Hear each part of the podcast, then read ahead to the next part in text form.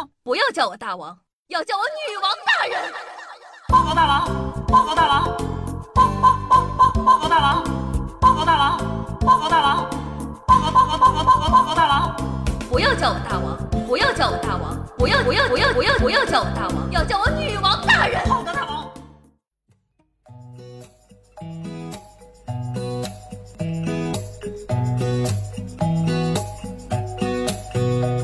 夏天，嗨，各位手机前的听众朋友们，大家好，欢迎收听今天的《女王又要》，我依旧是传说在深山训练千年包治百病的本来根，谢谢夏之瑶。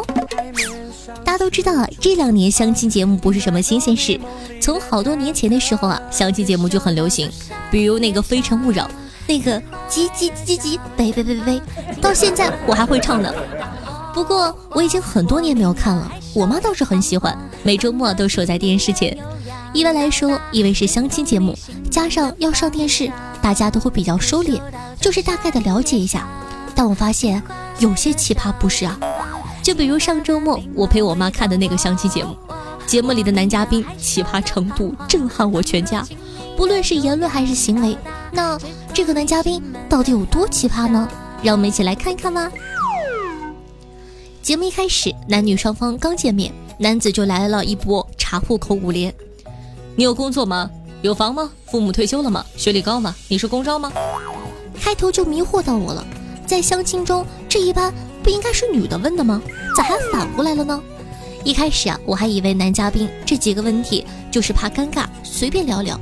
但我还是太年轻了，你以为这只是五个简单的问题吗？错了，每个问题都有言外之意。你有工作吗？意思就是别指望我养你。你有房吗？意思就是家庭条件咋样啊？父母退休了吗？意思就是有没有退休金？有是最好的啦。你学历高吗？意思就是我可是本科，你不能比我低。你是公招吗？就是问工作稳不稳定。被灵魂发问五连击的女嘉宾露出了尴尬又不失礼貌的微笑，呵呵。讲道理，女嘉宾脾气很好了。要换做是我，一见面就查我家户口，我能怼到他无言以对。你以为刚见面就查户口已经很奇葩了吗？不不不，这位宝藏男嘉宾在下面的节目又再一次的震撼了我。五连击拷问之后呢，气氛有些尴尬。男嘉宾呢，为了缓解问这个尴尬的问题，就问要不要一起吃饭。女嘉宾就说我想吃日料。男嘉宾不敢说日料太贵了，选家便宜点的吧。然后呢，想了想，又突然说自己不是很饿。女嘉宾还能怎么样？当然是配合说了句我也不饿了。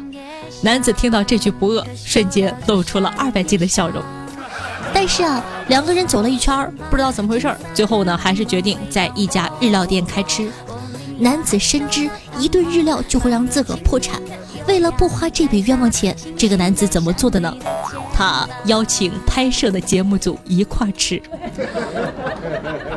他说：“一块吃了吧，你们也有工作餐，大家一起把账报了吧。”啥意思呢？就是让节目组给他报销这顿饭钱。被节目组拒绝后啊，在店员过来推荐刺身的时候，他又使出一招。他跟店员说。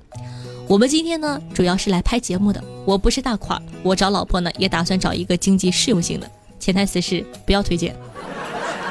请注意哦，男子在讲这句话的时候，女嘉宾就坐在对面。他在跟店员讲话的时候，我都恨不得拿拖鞋砸电视。女嘉宾没泼他一脸水，真的很有礼貌了。最后呢，该男子在日料店点了一份盖饭。你以为他会安静如鸡的吃完这份盖饭，然后滚蛋吗？不，你又错了。店员说：“对不起，达不到最低消费标准。”这个男子突然间就爆发了，他说：“我就直接问了啊，这个费用是我承担还是节目组承担？我不想承担太多的费用，因为不一定能成功。我也看不清楚这个女生。”看到这里，我妈没忍住，拿拖鞋砸了电视。兄弟。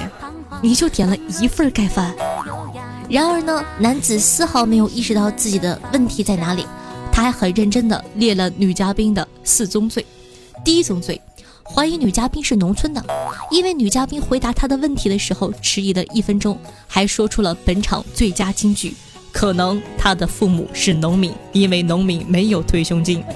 男孩穷养的话，吃苦耐劳有奋斗精神；女孩要是穷养的话，一般对物质看得很重。咋地？农民咋了？伟大的袁隆平爷爷不照样是农民吗？你的吃你的穿不都是农民辛苦种的吗？讲道理，袁隆平爷爷要是知道喂出你这个憨逼，可是要气哭的呀。穷养的男孩子吃苦耐劳有奋斗精神，但一堆日料都消费不起。二宗罪：怀疑女嘉宾的工作不稳定，因为女嘉宾三次都没有回答他。我寻思着吧，不是不想回答你，就是压根儿不想跟你讲话。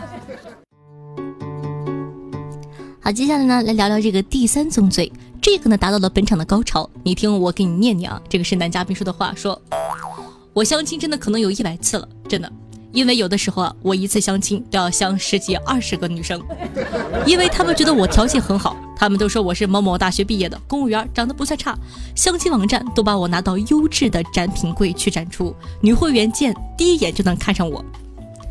看到这里呢，我算是看懂了男嘉宾的意思，大概就是我很高贵，女人不配，该花钱的是你们，而不是橱窗里的我。当然了，还有第四宗罪，怀疑女嘉宾是饭托。听到这个罪名，我和我妈震惊的相顾两无言。男嘉宾需要我再提醒你一次吗？你只买了一份盖饭，别人被骗都是八年的拉菲加上喜马拉雅的鱼子酱，你一份盖饭就别说别人是饭托了。不要降低饭托的入行标准好吗？看完全程的我和我妈瘫在沙发上讨论男孩子的行径，整集看下来，我们两个都很佩服女嘉宾的隐忍和礼貌。这要是换了我，我早就锤爆了他的狗头。一开始呢，我还以为是节目的剧本用来吸引话题的，后来上网查了一下，这样的人竟然真实存在。相了一百次亲都没有成功，不在自个的身上找问题，反而觉得自己太优秀了，没人配得起。讲道理，在这里不得不夸女嘉宾真的是太有教养了，将来肯定是个干大事的人。至于男嘉宾，优质的展品不应该属于任何人，希望他能在展会里好好活着。看完这档节目呢，我真的认识到谦逊非常的重要。世界上多数的人都很平凡，但这并不意味着一个人取得了一些成绩就可以骄傲自满。再小的水珠也能折射太阳的光芒，更何况这哥们儿也就是考了一个比较好的本科，动不动优越感爆棚、不尊重他人的男人一点也不帅。那女人心目中的安全感是谦逊、和善、有理有据、值得尊敬的人，对未知事物保持敬畏，无论何时都保持谦逊，没有坏处的哟。大家加油！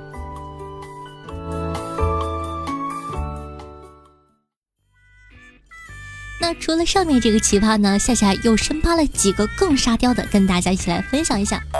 说这个一位四十二岁的单亲妈妈陪着二十一岁的女儿去相亲，对方呢是位二十九岁的研究生，女儿觉得不合适，不料男子反倒是看上了妈妈，两个人后来相爱走到一起。女儿知道的时候，母亲已经怀孕四个月了，女儿觉得面子上挂不住，无法接受。昨日呢，经过心理疏导，母女和好。你说说这都是什么事儿啊？再来说一个，说这个相了好多次亲，不是对方看不上我，就是我不大喜欢对方。最后一次相亲，相到个男的，两家人都误以为对方家里是个女的，加了微信，朋友圈呢都是三天可见，头像呢也都是网红帅哥。我以为是对方喜欢这样的男的，结果微信聊了两天，聊的不知道有多热情，第一次遇到这么热情的相亲对象。出来后，两个人都懵了。冲着尴尬呢，也是吃了一顿饭。最后我在想着要不要 A A 的时候，对方主动把账给结了，感觉自己当了一把女孩子。再来说这个杭州小伙小吴，通过世纪佳缘认识了一个女孩。红娘介绍，女孩呢是上市公司的董事长的女儿，还是北大的硕士。认识第二天，小吴就表白了。对方要求送戒指，小吴买了。第三天，对方说见家长还要送项链，小吴也买了。再然后，女孩说母亲生日要送礼金，小吴开始怀疑这女孩的身份。结果呢，后来发现啊，对方并非北大毕业，离异还带了两个孩子，但是小吴三天却花了三万。只能说，大家以后找相亲对象的时候一定要擦亮眼睛哦，千万别在垃圾堆里找相亲对象了。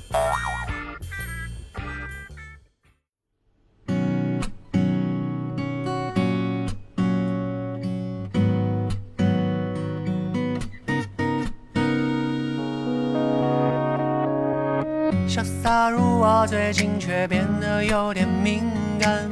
半小时收不到你讯息，就会坐立不安。好听音乐，好听的心情。那这么一首来自许嵩的名字叫做《我乐意》，送给各位的小耳朵，希望你可以喜欢。那为什么要推荐这首歌呢？因为名字。讲道理，我感觉这句话充满了东北风格。我乐意，你又管不着。正常都会说我愿意，但是呢，许嵩呢把这首歌呢起名叫做《我乐意》，感觉是一个非常可爱的名字，推荐给大家，希望你可以喜欢。那喜欢我们节目宝宝，记得点击一下播放页面的订阅按钮，订阅本专辑吧。这样的话就不怕找不到我啦。那同样方便的话呢，希望可以帮夏夏把节目发到你的微博或朋友圈里，让更多人认识我吧。我的新浪微博主播夏春瑶，公众微信号夏春瑶，抖音号幺七六零八八五八，喜欢同学呢可以关注一下。每天下午的一点半，晚上的九点钟，在喜马拉还有我的直播活动，期待你的光临。以上就是本期节目的所有内容了，咱们下期再见，拜拜。